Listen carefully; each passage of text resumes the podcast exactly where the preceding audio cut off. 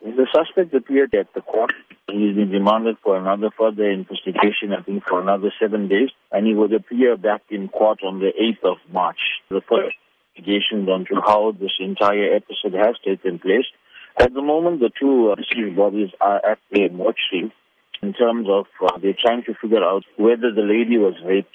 Can you tell us the extent of the injuries that the deceased had suffered? According to the alleged results of the police, at the moment currently, the injuries on the head seems to be that they used a chopper to chop the heads of the deceased. Plus minus 1 week that these bodies were lying there. And a relative came by to see why his sister and I think brother-in-law is not answering the phone. They were in the house. Maulana, now this incident seems to have been drug-related. As a community leader yourself, would you say that drugs is rife in Phoenix?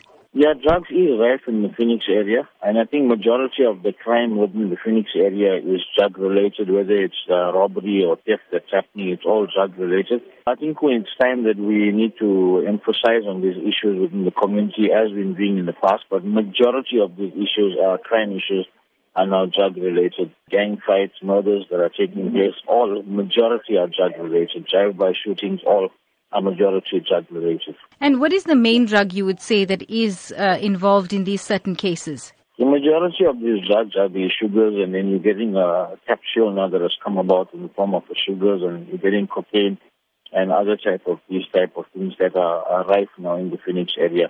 Some of them are actually exposed to the youth at large.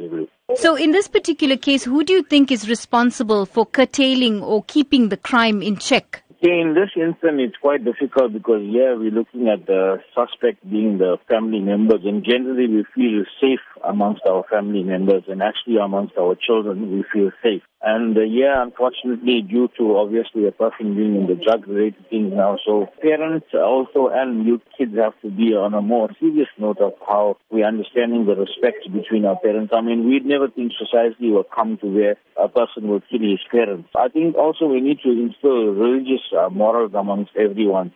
Whichever religion it is, we need to instill the religious values amongst everyone. As a mother is held high esteem in every religion, and a father is held high esteem in every religion. So I think that religious leaders also have to play a role here now to make sure that people are religiously inclined.